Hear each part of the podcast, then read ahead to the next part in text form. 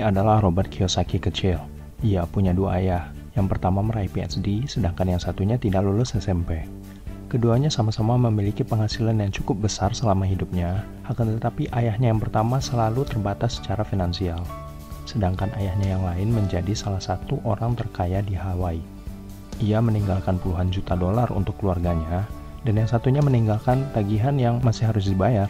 Masalah mengenai edukasi finansial adalah edukasi finansial tidak diajarkan di sekolah-sekolah. Maka keluargalah yang akan mengajarkan kepada kita. Dan masalahnya adalah, terkecuali ayah kita termasuk di bagian puncak 1% ini, mereka akan mengajarkan kita cara untuk tidak menjadi kaya. Bukan karena mereka tidak sayang sama kita, tapi karena mereka tidak tahu apa yang mereka ajarkan terkait edukasi finansial ini, atau mereka belum membaca buku ini. Saya juga sama, saya sebelumnya tidak pernah diajarkan mengenai edukasi finansial. Tapi dari satu buku ini saja, saya mendapatkan saran-saran yang sangat pragmatis terkait edukasi finansial. Nah, dengan belajar edukasi finansial pada buku ini, maka kita telah menjadikan Robert Kiyosaki menjadi salah satu ayah kaya kita. Bahkan bila dirasa perlu, kita juga bisa menjadikan George Clason, Napoleon Hill, atau bahkan MJ DeMarco menjadi ayah-ayah kita melalui buku-buku mereka. Nah, sekarang kita harus tahu dua kata berikut ini, assets dan liabilities. Kita akan definisikan secara sederhana. Sebuah aset adalah apa pun yang memasukkan uang ke dalam kantong kita. Dan liability adalah apa pun yang mengeluarkan uang dari dalam kantong kita. Jadi apa pun bisa menjadi aset ataupun liability. Apabila kita punya rumah dan menyebabkan biaya 10 juta per tahun, maka itu termasuk liability.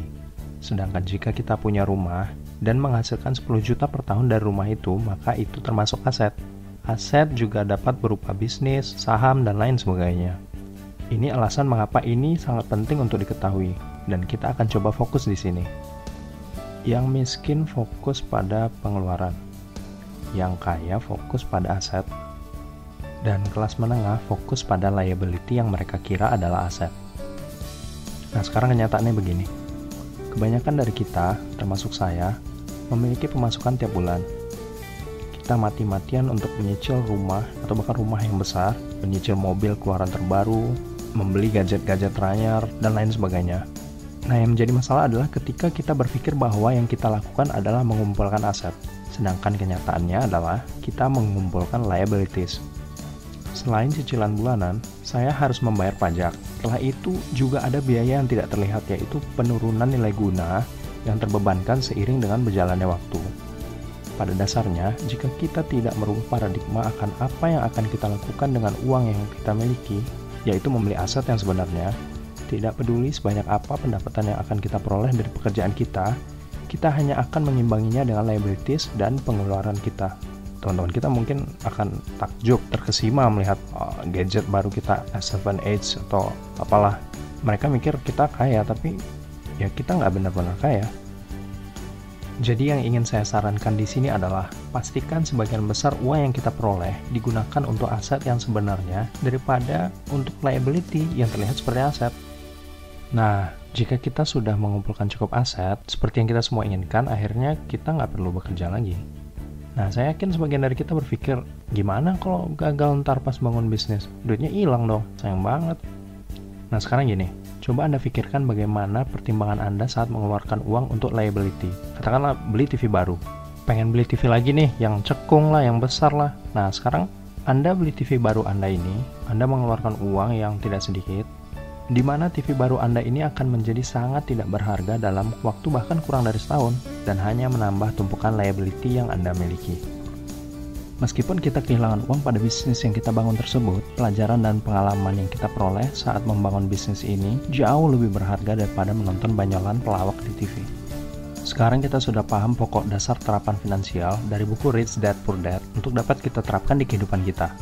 Berikutnya adalah beberapa pelajaran inti dari buku ini yang saya harap dapat menolong kita dalam meraih kehidupan finansial yang lebih baik. Yang pertama adalah kebanyakan orang, profesi adalah income, sedangkan bagi orang kaya, aset adalah income. Yang kedua, apabila Robert ingin membeli sesuatu, ia akan menghasilkan cash flow yang cukup dari asetnya untuk menutupi biayanya. Buy luxuries last, not first. Yang ketiga adalah cash flow yang lebih yang dihasilkan dari aset harus diinvestasikan lagi untuk aset lainnya. Yang keempat, tekan pengeluaran kurangi liabilities, tingkatkan aset. Yang kelima adalah know a little about a lot. Pelajari sedikit mengenai akuntansi, investasi, pasar, hukum, penjualan, pemasaran, kepemimpinan, cara menulis, cara berbicara, maupun cara bernegosiasi yang baik. Yang keenam adalah kerja untuk belajar. Akan lebih baik pekerjaan yang kita lakukan juga mengembangkan kemampuan untuk hal yang disebutkan di atas. Yang ketujuh adalah kelilingi diri Anda dengan orang yang lebih pintar dari Anda. Yang kedelapan, mendengarkan lebih penting dibandingkan berbicara. Lebih baik bertanya dan menyerap ide-ide baru untuk diri kita. Yang kesembilan adalah kendalikan emosi kita. Jangan biarkan ketakutan ataupun opini orang-orang mendikte tindakan kita. Yang kesepuluh adalah bayarlah dirimu terlebih dahulu. Setiap bulan, investasikan sebagian uang yang kita miliki menjadi aset yang dapat menghasilkan sebelum kita menghabiskan untuk membayar hutang dan cicilan-cicilan kita. Terima kasih telah menonton video ini. Apabila ada saran mengenai buku atau topik yang menarik untuk kita bahas, silahkan tulis di kolom komentar di bawah. Dan bila Anda rasa video ini bermanfaat, please give a thumbs up, share dengan orang yang Anda sayangi.